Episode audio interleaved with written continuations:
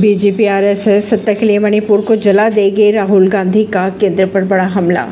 कांग्रेस नेता राहुल गांधी ने कहा कि बीजेपी, आरएसएस की रुचि सिर्फ़ सत्ता में है। ये लोग देश को विभाजित करने की दिशा में काम कर रहे हैं। पीएम नरेंद्र मोदी मणिपुर के लिए क्या कर रहे हैं? उन्होंने ये सवाल भी किया। मणिपुर के बारे में कुछ बोले तो वे क्यों नहीं बोलना चाह रहे हैं? क्योंकि उन्हें लोगों के दुख और दर्द की परवाह ही नहीं है।